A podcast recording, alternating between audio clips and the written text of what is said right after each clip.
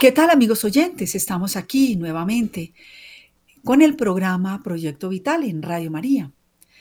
Bueno, el Evangelio hoy nos pone pues de presente algo tan necesario, tan importante, tan, mejor dicho, si no vivimos esto, pues no somos cristianos. Si no vivimos esto, no tenemos un trato personal con Dios. Lo he querido titular La oración del Señor, porque así lo titula en su capítulo 9 del libro Jesús de Nazaret del Papa Benedicto XVI, este gran libro. Él tiene en este capítulo 9 toda una introducción de lo que se trata el sermón de la montaña, de cómo debemos orar, de los errores en la oración y de las peticiones del Padre Nuestro. Y mirando el texto de hoy del Evangelio, Dios nos está invitando en su Evangelio a lo siguiente. El Evangelio es de Lucas 11, del 1 al 4. Sucedió que estaba Jesús orando en cierto lugar. Cuando terminó, le dijo uno de sus discípulos, «Señor, enséñanos a orar, como enseñó Juan a sus discípulos».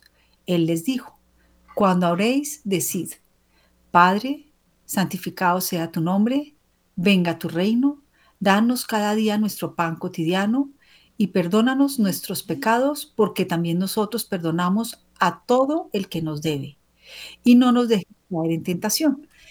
Pues hay algunas cosas que se cambian un poquito, porque pues como estamos acostumbrados a rezar el Padre Nuestro, se cambian algunas palabras. Sabemos que lo recoge Lucas y Mateo. Este es el sermón de la montaña. Dice Benedicto XVI, cosas muy necesarias. Dice que en el Sermón de la Montaña hay un cuadro completo y verdaderamente de humanidad, que quiere indicarnos cómo llegar a ser hombres. Sus ideas fundamentales se podrían resumir en una afirmación. Solo a partir de Dios se puede comprender al hombre, y solo si él vive en relación con Dios, su vida será verdadera. Porque he querido ser enfática al principio en decir que si no vivimos esto, pues no estamos siendo verdaderos cristianos. Porque como también enseñaba San José María, santo sin oración no existe. Dios lo que ha querido a través de su Hijo es revelarse y mostrarle al hombre quién es el hombre. Eso lo dice la Gaudium et Spes, lo repetía muchísimo su santidad San Juan Pablo II. Cristo nos muestra ¿quién es el hombre? Pero esto que enseña Benedicto XVI, que dice que solo se puede comprender al hombre si se vive en relación con Dios. La oración del Padre Nuestro es una relación de confianza, es una relación paterna, es una relación que nos invita a ese diálogo íntimo. Y solo si tratamos al Señor, Él es el único que sabe cómo debemos de ser verdaderos hombres y mujeres. Cuando Él anuncia al Mesías, no solamente lo anuncia para salvarnos, sino también para mostrarnos cuál es el papel del hombre, cómo debemos ser unos verdaderos hombres y mujeres aquí en la tierra y en la vida. Bueno, pues este tema del día de hoy, que es el Padre Nuestro, titulado como lo titula en el capítulo 9, su Santidad Benedicto XVI, la oración del Señor, que tiene tanto de grande, que será, creo que, inalcanzable y insondable la cantidad de enseñanzas que puede haber detrás de esto.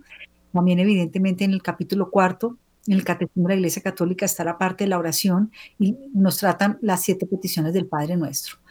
Pero hoy específicamente, pues he querido traer a colación a este gran santo que fue nuestro Papa queridísimo emérito Benedicto XVI, que explica de una forma amorosa, puntual, esencial, profunda, cómo Dios se acerca, cómo Dios es el que se revela, cómo ese Dios invisible, el que tanto habló el Papa Benedicto XVI, se hace invisible a través de la revelación y específicamente supervisible, tomando cuerpo como nosotros, tomando nuestra misma esencia de naturaleza humana, sin perder su naturaleza divina, conservando la persona de la divinidad, se encarna el Verbo en el vientre de María Santísima, para redimirnos, para enseñarnos y para que le sigamos.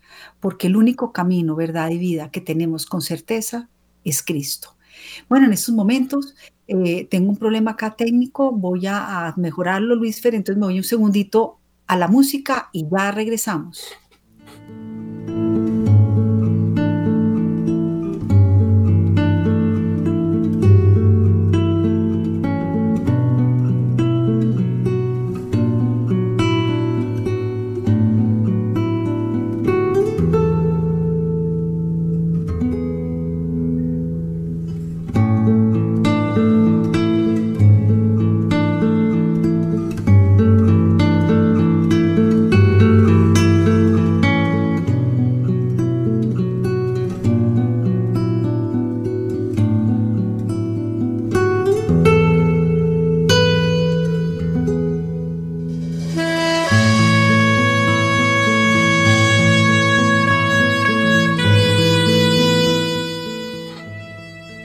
Amigos oyentes, regresamos después de este impasse técnico aquí en Radio María, en el programa Proyecto Vital. Y bueno, estamos hablando acerca de algo tan importante y tan necesario como la cuarta parte del Catecismo de la Iglesia Católica. ¿En qué consiste la oración? Dice que, en el punto 11.34, en términos muy generales, podemos decir que la oración consiste en una relación personal y viva con Dios. Conversar con Él, elevar la mente y el corazón a Dios. En estos días, quienes vamos a misa, por la gracia de Dios, pues los sacerdotes han sido muy enfáticos en que oremos, en que no dejemos la oración, en que el demonio nos tienta para que dejemos la oración, en que nos volvemos como más Martas que Marías, y que hay que hacer ambas, por supuesto. Tenemos que ser almas contemplativas, almas de oración en medio del mundo, pero a la vez almas activas, y pues así que, como diría San Benito, ora et labora, ¿no? Entonces, ¿cómo combinar ese ora et labora? La Iglesia nos invita a que pongamos como primordial primacía el trato primero con el Señor. Entonces, en la mañana, tempranito, al mediodía, vale la pena siempre tener un ratico de oración por la mañana y otro ratico de oración por la tarde, tener esa presencia del Señor. Hoy muy linda, una amiga me mandaba algo muy bonito, una reflexión sobre el Evangelio, y además también nos mandó la misa desde Jerusalén. Ay, Dios mío, que vamos a pedir oraciones por Israel, por todas las personas y las familias que tenemos, personas allá, para que nuestro Señor las traiga buenas y sanas. Y esta amiga que mandaba esta misa de Jerusalén muy a primera hora de la mañana decía que para que preparáramos nuestra misa de hoy.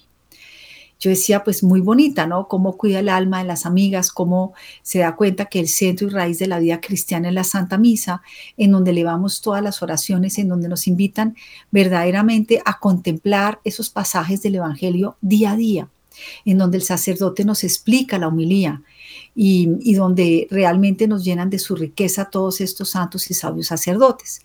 Ya esto, tengo una link especial que se llama Evangelinet, en donde hay un sacerdote de Nigeria que se llama el padre Austin Chukwe Makan, bueno, Eikeme, ni sé pronunciarlo, y dice que hoy vemos cómo uno de sus discípulos le dice al Señor, Señor, enséñanos a orar, como Juan enseñó a sus discípulos, y que la respuesta a Jesús es pues enseñarnos el Padre Nuestro y todo lo esencial que está ahí. Y este sacerdote lo que nos quiere explicar es que la correcta disposición para la oración cristiana es la disposición de un niño delante de su padre. Dios quiere que tengamos una relación de intimidad, una relación personal, una oración que es intransferible. ¿Cómo le pido yo a otro? Venga, ore por mí. Ore por mí en cuanto que intercedan por mí, claro, y esas hay que pedirlas siempre. La oración de intercesión. Pero la oración a la que se refiere aquí la Santa Madre Iglesia en esta explicación es una oración que yo trato a mi padre, yo le cuento lo que me pasa, yo le hablo de lo que necesito, y que nos lo pone tan claro que nos pone a pedir exactamente lo que nosotros necesitamos, porque a veces no sabemos orar ni sabemos pedir lo que conviene. Entonces, por eso es el tiempo que dedicamos a estar propiamente con Dios. Por eso hay que apartarse, hay que dejar todo. Y algo tan elemental, lo dice la Sagrada Escritura, que cuando vayáis a orar, entrad en tu recámara, cerrad la puerta y hablarle todas las cosas que solo a Dios le interesan. Dios espera un trato que tiene que ser íntimo, tranquilo, sereno, escueto y muy sencillo y muy humilde como son los niños. Uno cuando habla con el papá o la mamá, uno como que no hace una antesala, cómo le salió, cómo es, a veces en pijama, a veces arregladísimo, otras veces, o sea, es algo que de alguna forma es informal. Y el Papa Benedicto XVI nos quiere decir acá que la oración no debe ser una exhibición delante de los hombres, que exige esa discreción que es esencial en una relación de amor. Uno se dice cosas cuando está con el enamorado, la enamorada, cuando está con los hijos o con una amiga especial, y sobre todo también cuando está con el papá y la mamá, tiene un trato distinto, personal. Lo tenemos los padres con nuestros hijos. Hay unos más emotivos, más afectuosos, otros más secos y más serios, otros lo quieren a uno más con actos, otro con palabras. El punto es que de eso se trata la oración, que le pidamos a nuestro Señor todo lo que hay que pedirle. ¿Qué mejor que venga a nosotros tu reino? Pues no habría guerras. ¿Qué mejor que se haga la voluntad de Dios? Seríamos todos felices.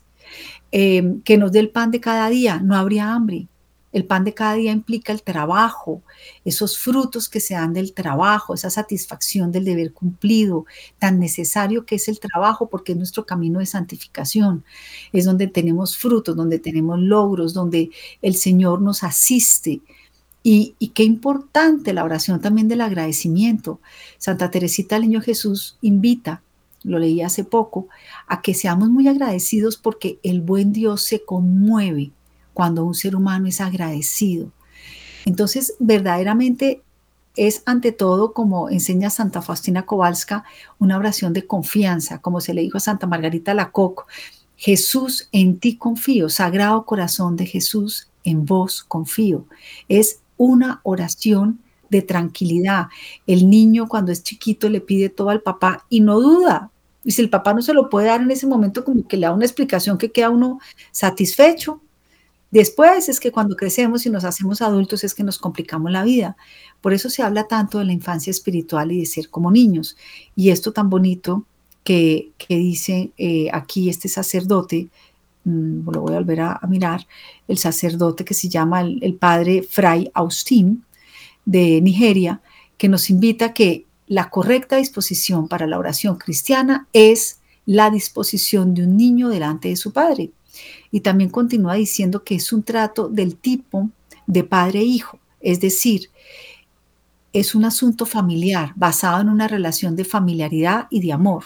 La imagen de Dios como padre nos habla de una relación basada en el afecto y en la intimidad, y no de poder y de autoridad. Claro, yo hace muchos años le escuché a un sacerdote que decía que a quienes han tenido un maltrato de paternidad, o padres ausentes, o el padre se murió, es más difícil tener un trato de confianza y de paternidad.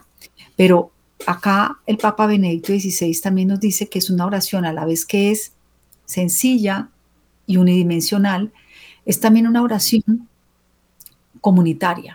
Porque hablamos que si es Padre Nuestro es porque todos somos sus hijos, y si todos somos sus hijos, todos somos hermanos, y que es la única oración que todos los cristianos rezamos al unísono. Cuando se visita esa basílica, el Pater Noster, en Israel, ahí está escrito en unas baldosas, muy bonito, en todos los idiomas del mundo entero, el Padre Nuestro. Y es la oración que todos los cristianos rezamos, la misma oración que Cristo nos enseñó. Esto que tratamos de dar aquí en el programa de Radio María es apenas unas pautas para que ustedes las sigan, y por eso los invito a que tomen el libro de Benedicto XVI de Jesús de Nazaret, el libro número 1, en el capítulo 9, acerca de la oración del Señor, que también habla y dice: si ser hombre significa esencialmente relación con Dios, es claro entonces que de esto hace parte el hablar con Dios y el escucharlo. Por ello, el Sermón de la Montaña contiene también una enseñanza sobre la oración. El Señor nos dice cómo debemos orar.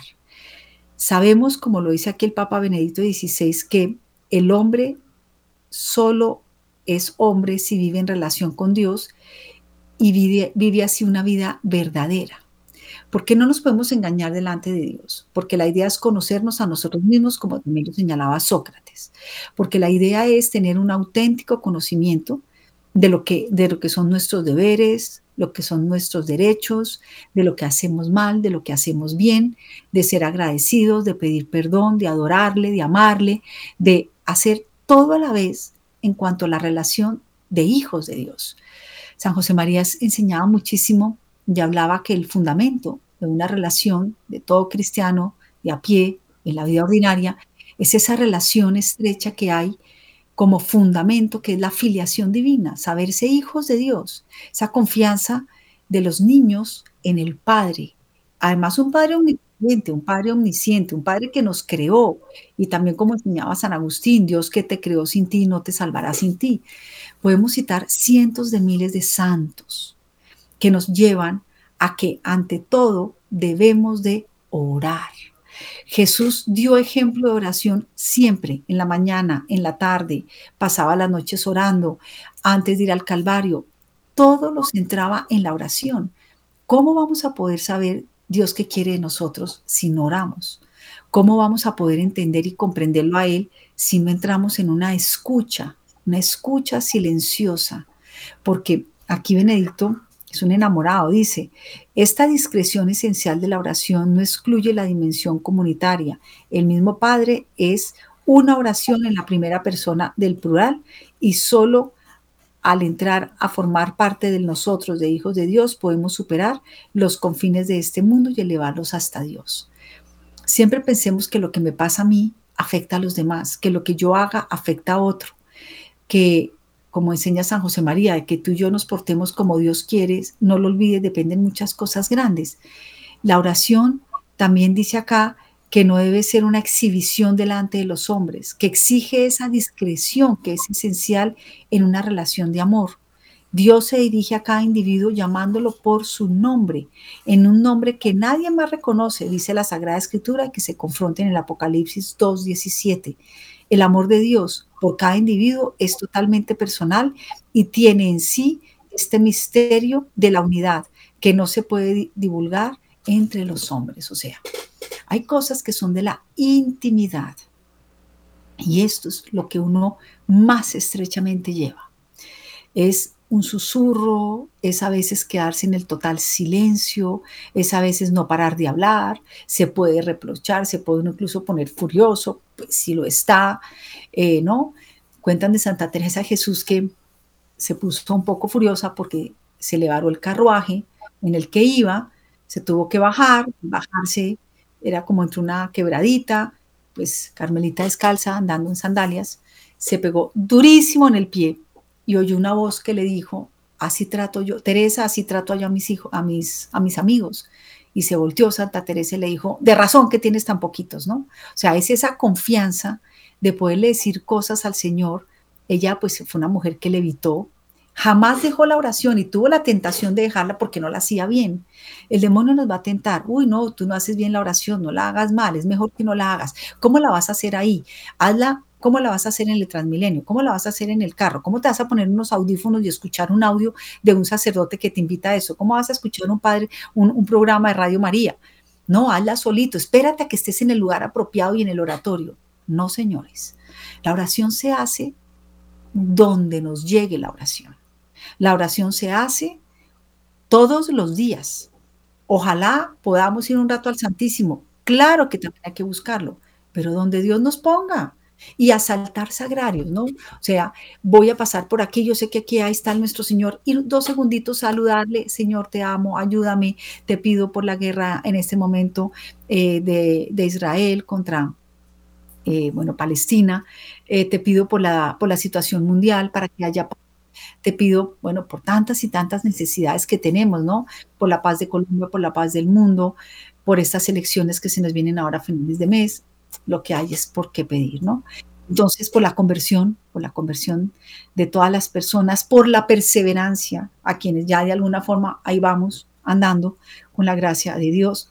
Entonces, es tanto lo que se puede hablar, pedir, decir, y ante todo lo que llevamos en el corazón, ¿no? Es que Dios nos conoce, no lo podemos engañar, es donde nos volveremos verdaderamente auténticos y donde daremos frutos, porque en su reino, pidiendo su reino, es que daremos los frutos, haciendo su santa voluntad, es que daremos los frutos, y además decir, bueno, Señor, enséñame a pedir lo que me conviene, enséñame a pedir lo que necesito, que yo entienda que cuando no me traes algo y no me dices algo, voy a seguir perseverando, ¿no?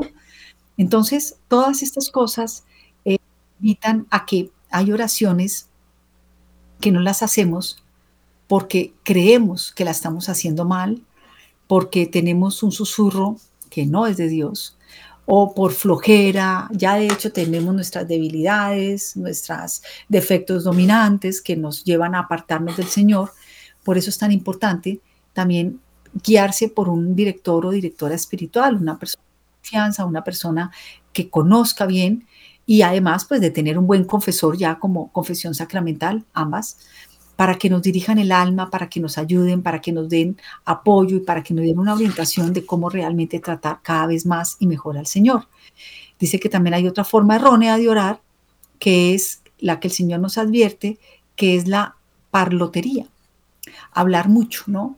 Entonces es decir y hablar y decir, no, es, a ver, pues decir lo necesario, y si se nos fue la mano, pedirle al Señor, si lo hemos hecho, pues, bueno, Señor, tú nos conoces, ayúdanos a orar mejor. Y acá hay algo que también cita el Papa Benedicto XVI en la oración del Señor. Dice que en la regla, San Benito acuñó lo siguiente, que nuestro espíritu concuerde con nuestra voz. Porque aquí el Papa critica, igual que Santa Teresa de Jesús, que no por mucho menear los labios estás orando. A veces es mecánico, ¿no? Estamos mecánicamente hablando, mecánicamente en la misa, pero con el espíritu en otro lado. Ahí vamos contestando el Padre Nuestro, nos damos la paz con el de al lado, pasamos a comulgar mecánicamente. Sí, aquí, Señor mío, alma de Cristo, santifícame. Rezamos el Ave María, los canticos y chao. Pero en el fondo el espíritu no estuvo ahí. Esto es algo que tenemos que pedirle al Señor. Muchas veces nos vamos y decimos, ve, no sabemos ni qué padre fue el que nos dio la misa. ¿Cuál fue? ¿Ya fue el párroco o era el que, o el sacerdote auxiliar, ¿no? ¿De qué fue que se trató la primera lectura? Ni idea. Y el Evangelio también no nos acordamos, porque nos falta como estar en lo que debemos estar. El demonio no se queda quieto, nos aletea y quiere separar del Señor. Quizás tú y yo nunca lleguemos a levitar como Santa Teresa de Jesús, no sea lo que convenga para nuestra alma, pero sí es importante llegar a ese trato íntimo y ese amor grande que le tuvo Santa Teresa de Jesús al Señor. Y a una gran santa, yo leí hace rato que decía, que yo sea, que todos los demás sean mucho más santos que yo, con tal de que yo sea lo santa que tú quieres que yo sea, Señor. O sea, ¿qué nos importa si los demás nos ganan en santidad? Lo importante es que nosotros le demos la talla al Señor de lo que Él espera de nosotros. La grandeza de los santos, que tarde que temprano se encaminaron o desde chiquitos, pero le dieron a Dios lo que Dios esperaba de ellos. Lo que Dios pensó de ellos, se logró. ¿Qué veneramos de los santos? Esa obra que permitieron que el Señor hicieran ellos. Y sin la oración no la hubieran logrado. Con la oración es que logramos todo, y que la oración es omnipotente porque llega a Dios. Confiada, sincera, a veces escueta, a veces hasta cruda, mostrándonos como somos, sin guardarnos nada. Él ya nos conoce. ¿Vergüenza? Vergüenza, como le decía la mamá doña Dolores a San José María, vergüenza solo para pecar. Ya Dios sabe. Y como nos enseñaba, lo han escrito de tantos santos que yo se lo voy a poner a Santa Teresita, el Niño Jesús, que fue la primera que leí que era de ella, que dejamos el pasado a la misericordia, el futuro a la providencia y el presente al amor. Bueno, amigos oyentes, yo los quiero invitar aquí en Radio María a que participen en este programa, que las veces que podamos estar al aire, que los podamos invitar a que participen, nos llamen. El programa de hoy, pues, es acerca de la oración del Señor, específicamente el Padre Nuestro, esas 7 peticiones y todo lo que tenga a su alrededor con respecto a la oración. Y los invitamos a que se comuniquen con nosotros en el 601-746-0091, desde sus celulares 319 765-0646. Volvemos a repetir, 61-746-0091 o el 319-765-0646. Estamos en Radio María, en el programa Proyecto Vital, con el tema del día de hoy, La oración del Señor. Vamos a un momento de música y en segundos regresamos.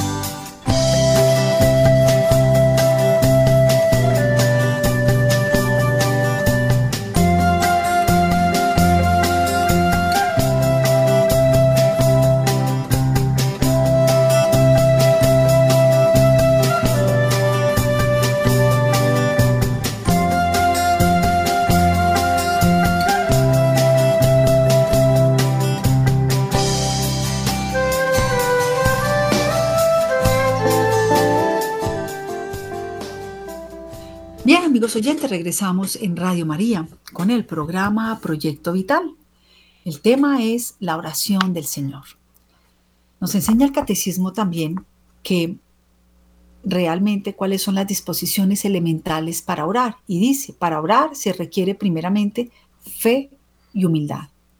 Sin fe es imposible agradar a Dios y la humildad nos hace clamar desde lo más profundo. Salmo 134. Reconociendo nuestra nada. Caramba, si Dios nos quiere moldear, Dios nos hizo para que le tratáramos. Dios hizo a Adán y a Eva, hablaban con el Señor, le trataban, vivían, tenía todo un proyecto. Dios nos hizo para el trabajo, no nos hizo para, mejor dicho, nos hizo para trabajar. Esa canción del Negrito de Batey, que el trabajo lo hizo Dios como castigo. Lo que hizo Dios como castigo no fue lo hizo Dios, lo hizo la consecuencia del pecado de Adán y Eva y de los primeros padres nuestros, de los hombres nosotros, que es la fatiga del trabajo. Por eso es que es oneroso trabajar, porque cuesta, porque hay que poner de su parte, porque bueno, se necesita la gracia del Señor para hacer un buen trabajo. Pero siempre nos puso para trabajar. El asunto es que Dios nos ha mostrado que Él quiso que tuviésemos siempre un trato personal con Él, una relación íntima con Él. Entonces dice que la oración cristiana es esencialmente la comunión con Cristo, que nos une también con todo su cuerpo y con la Iglesia. El amor de Cristo que el Espíritu Santo derrama en nuestros corazones, obra esta comunión con Dios y la de los hermanos. Que Dios mismo al crear, iniciar su revelación, Él tiene siempre la iniciativa del diálogo interior con el hombre desde el paraíso. Siempre nos invitó a que dialogáramos con Él. Tan es así que cuando pecan a Adán y Eva y se esconden y se cubren por la desnudez, pues los busca. Oiga, ¿y dónde está? ¿Qué se hicieron? ¿No? Y pues ya se ve que habían pecado, pues eso ya lo debía saber obviamente Dios, pero va y los busca y pues los echa del paraíso por la desobediencia, por la soberbia, que es la raíz del pecado original. Y pues bueno, al desterrarnos nos desterró con unos dones que nos había dado inicialmente, pero no nos abandonó a nuestra suerte, sino que nos dijo que nos iba a enviar un Mesías. Y la Biblia, los primeros personajes de la Biblia también nos habla cómo Enos dice que marcha con Dios, Noé, que agradó a Dios, y de otros como Abel, que ofrecieron sacrificios buscando así la amistad del Señor. Siempre en nuestro corazón está ese anhelo de tratar al Señor. Y como decía Santa Teresa de Jesús, solo Dios basta. Solo Dios basta. Cuando hay esas conversiones que vienen tardes, la gente suele criticarlos, que muy fanáticos y todo. Es que se empieza la persona a dar cuenta que solo Dios basta, que no importa sino la oración, los libros que nos llevan a la oración, estar en la Sagrada Escritura, frecuentar los sacramentos, hacer obras de caridad, acercarse a la iglesia, tener una dirección espiritual, y a eso nos llaman fanatismo. Y resulta que esos son los medios que el Señor ha instaurado a través de su Hijo mismo vino a enseñarlos. Tan importantes son que se dio cuenta la Trinidad que tenía que bajar uno de los tres a explicar las cosas, a hacerse uno más, a decir, venga, este es el camino, aquí lo tenemos que hacer de esta forma. Y Jesús nunca paró de orar. Para todo estaba la oración, con todo estaba la oración. Por tanto, esta característica es bien importante. Otra cosa que también nos habla la Sagrada Escritura y el Catecismo es el Salterio, que es ese libro de la palabra de Dios que dice que se convierte en oración del hombre. En el Salterio, las palabras del salmista expresan, proclamándolas ante Dios, las obras divinas del Salvador, y que son el espejo de las maravillas de Dios en la historia de su pueblo y en las situaciones humanas vividas por el Salmo. También en los salmos se puede reflejar un acontecimiento pasado, pero es una sobriedad tan bella que pueden orar los hombres de toda condición y de todo tiempo. A través de los salmos, dice el Papa Benedicto XVI, es también esta forma de oración escrita por el Señor, que además nos muestra cómo debemos orar. Son 150 salmos. Fundamentalmente se le otorgan al rey David. Están hechos para que sean cantados. Por eso en muchas eucaristías la parte del salmo se canta y se contesta cantando, se responde cantando. Está hecho para que sean con cítaras, ¿no? Jesús nos enseñó a orar realmente, constantemente, y también empleó varios salmos. Y la forma de los salmos es porque nosotros no sabemos orar. Entonces, San José María decía que no sabes orar, ve y díselo al Señor, Señor, que no sé orar, y ya has empezado a orar. Es que no podemos dejar de tratar a alguien que existe. No es, bueno, Dios está allá, yo estoy aquí, a mí me va bien, Él no me necesita, yo no lo necesito. Eso es mentira. Nosotros sí necesitamos del Señor. Si Dios dejase de participarnos en su ser, enseña Santo Tomás, no existiríamos. Ninguno de nosotros. Acá estamos porque Dios ha querido que existamos. Y realmente tenemos que ver cómo Jesús mismo nos enseña a orar. Los salmos todos elevan el corazón a Dios. Los libros sapienciales nos muestran la sabiduría infinita del Señor. Nos muestran cómo nos tenemos que comportar, qué tenemos que pedir, a qué tenemos que evitar, ¿no? Y realmente pues hay también como falsas oraciones, como hay falsas humildades. Entonces, ante todo es rezar con el corazón, es rezar con la inteligencia, es querer, así nos cueste, unirnos a esa voluntad del Señor, como se unió Cristo, que es el camino, la verdad y la vida. Yo vuelvo otra vez a invitarlos a los oyentes, porque aquí todos somos pastor y oveja. Siempre las opiniones y las llamadas de ustedes nos ayudan muchísimo a todos, enriquecen los programas. Cada vez que sea posible que estos programas estén al aire, pues los citamos a ustedes y los invitamos a que se comuniquen con nosotros desde sus celulares 319-765-0646, desde sus teléfonos fijos 61-746-0091, para que nos cuente sus experiencias. Si quieren hacer alguna pregunta, está en nuestras manos poderlo contestar. Nos digan alguna oración que nos quieran compartir, una forma de orar, etcétera. Porque la verdad, esto es algo que atañe tan profunda y directamente a la vida de todo cristiano, que cuando la persona empieza a ser alma de oración, se enamora del Señor. Realmente queremos cambiar. Él nos da su gracia para cambiar. Él nos da esos frutos que tienen que surgir en el ser humano, en la persona, en un cambio para mejorar en las virtudes humanas personales, para entender mejor las cosas que se refieren al Señor, para pedir un consejo y para dar un buen consejo.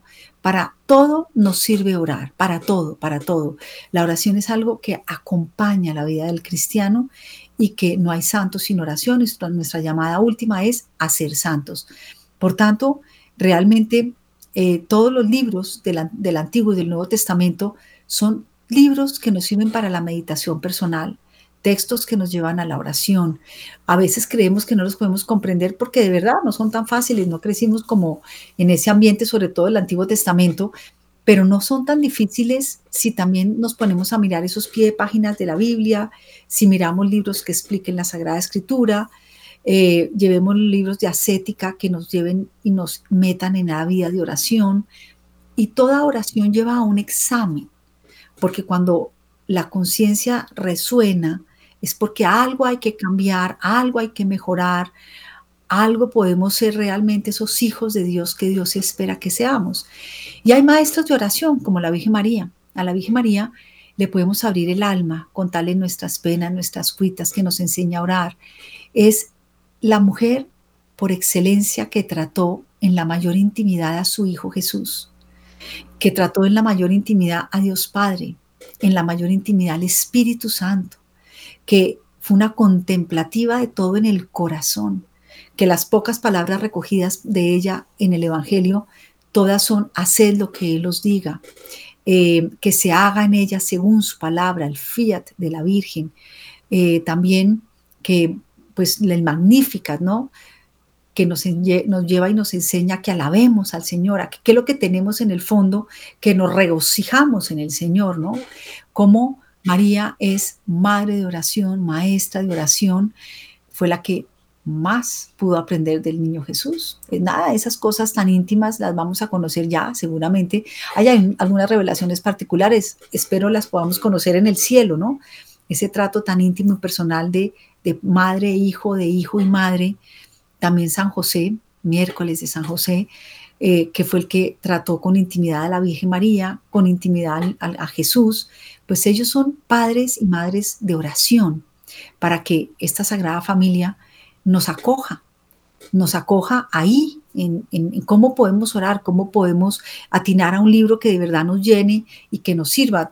Siempre se ha aconsejado en la Santa Madre Iglesia tener libros de lectura espiritual acerca de la oración. Maestros de oración hay cantidades, cientos.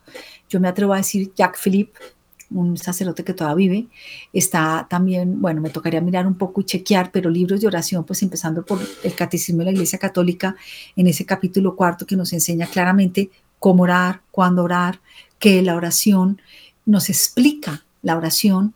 El libro que me estoy trayendo hoy a colación aquí, que es el de Benedicto XVI, en donde explica las formas de orar, las formas no adecuadas de orar, y dice que nos conviene, que nosotros a veces no sabemos qué es lo que nos conviene pedir. En Romanos 8:26, que a veces estamos muy lejos de Dios porque es demasiado misterioso y grande para nosotros. Pero la forma de acercarnos a Él, a ese misterio del Señor, es a través de la oración personal. Lo que el Espíritu Santo le comunica a cada alma, esa gracia actual de la oración, solo la tenemos en ese momento. Y si no lo hacemos, la perdemos.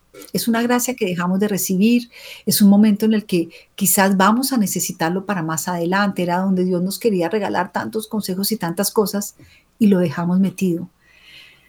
Permitámonos no dejar metido al Señor en las citas de la oración. Él nos espera en el sagrario, nos espera en nuestra habitación, nos espera en un paseo, nos espera cuando vamos. Miren, hoy en día muchos jóvenes se ponen sus audífonos sola y nadie los interrumpe. Hagamos lo mismo, pongamos nuestros audífonos, así sea, solo para mostrar, no soy para nadie, no estoy oyendo nada más que la voz interior de Dios, o para de verdad ponernos a escuchar esas meditaciones maravillosas de tantos sacerdotes que nos mandan a diario, meditaciones sobre el Evangelio, páginas web increíbles, programas en YouTube, conferencias, simplemente escritos de santos y santas como el Padre Pío, Santa Teresita del Niño Jesús, Santa Teresa de Jesús. Pues a Santa Teresa de Jesús la convierte la vida de ella y sus escritos nada más y nada menos a Edith Stein. Santa Teresa, ya no me acuerdo cómo fue que ella se puso, Carmelita Descalza. Hace poco celebrábamos su partida al cielo. Bueno, aquí ya me dice que tengo una llamada. Ah, pensé que tenía una llamada, perdón, entendí que sí teníamos una llamada, pero no tenemos ninguna llamada. Nos quedan 2 minutos al aire, vamos a continuar hablando de este tema de la oración Y dice que el gran libro de la oración del pueblo de Dios en la antigua alianza es verdaderamente pues los salmos, ¿no? Y en la nueva alianza son los 4 evangelios por excelencia, porque es la vida del Señor, los 4 evangelistas. Por eso cuando leemos en la liturgia de la palabra, en la Santa Misa, el Evangelio, nos ponemos de pie. Se la proclama únicamente el sacerdote. Es quien puede proclamar el Evangelio. También a veces lo pueden leer los diáconos, pero ningún civil ni ningún laico puede pasar a leer el Evangelio. La primera lectura y la segunda sí. Es como lo central del Nuevo Testamento, es la vida de Jesús, y como libro recomendado los más importantes son esos 4. También se recomiendan pues obviamente las cartas de San Pablo, las de San Pedro, las de San Juan, el Apocalipsis, la de Judas Tadeo, la de Santiago, todas las cartas que están en el Nuevo Testamento. Y del Antiguo Testamento, todo del Antiguo Testamento. Ahora cuando arranca el nuevo año judío, los judíos empiezan nuevamente a leerse todo el Pentateuco, empiezan por el Génesis, y ellos lo leen de una forma como de estudio. A veces también uno puede decir, bueno, Señor, ¿qué me quieres decir con esto? ¿Esto qué significa en mi vida? ¿En dónde aplica? Y también muchas veces decimos, uy, ¿esto cómo le serviría a fulanito o a sutanito? No lo hagamos para creernos más, o qué bueno que vimos esto. No, es con el fin de, muchas veces con caridad le podemos decir, mira, leí esto en la Sagrada Escritura, léete este pasaje que yo creo que te convendría, o no. Muchas veces a uno también le dicen, ay, la pensé leyendo tal cosa, lea, si no va y lo lee, lo necesita. Entonces pidámosle a nuestro Señor que nos ayude a saber orar. Pidámosle a nuestro Señor que nos enseñe a orar, como Juan enseñó a sus discípulos, que comprendamos que en el Padre Nuestro está todo lo necesario para la vida cristiana, para el alma y para el cuerpo.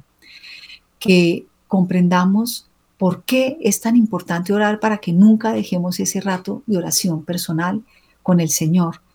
Y que nada, que seamos tranquilos y sencillos, porque pues a orar se aprende orando, a nadar se aprende nadando. Y que de verdad le pidamos esa sencillez y esa humildad y ese desprendimiento del yo. Como los niños no piensan si van a caer bien, si van a caer mal, si serán brutos, si serán muy inteligentes. No, el niño habló y dijo, y se contenta con lo que le oye al papá o a la mamá, y sigue su vida. Seamos como niños. Pidámosle, porque nosotros apenas balbuceamos, como dice San Pablo, con las palabras de Abba, que es como decir papá, papaíto, y es lo único que podemos hacer. A las gracias aquí a Luis Félix Fernando López, que está detrás de los micrófonos en la consola, a Camilo Ricaurte, que gracias a él también salimos en las redes sociales, a todos los benefactores, y para el siguiente programa esperamos cada vez que sea al aire que ustedes se puedan comunicar con nosotros. A la Santísima Virgen María, y hoy también muy especialmente a San José, personas, almas de oración, porque estaban tan orantes y tan compenetradas con Dios que entendieron cuándo era un sueño, cuándo eran las cosas de Dios, cuándo era que tenían que irse, por qué se tenían que salir de su zona de confort cuando Dios se los pedía, y que ante todo eran corazones enamorados, que querían hacer la voluntad de Dios porque sabían que era lo mejor y que era la forma de construir el reino de Dios. Le pedimos a la Santísima Virgen María que nos prepare ese camino seguro, y quedamos como siempre en las manos y en el corazón de María.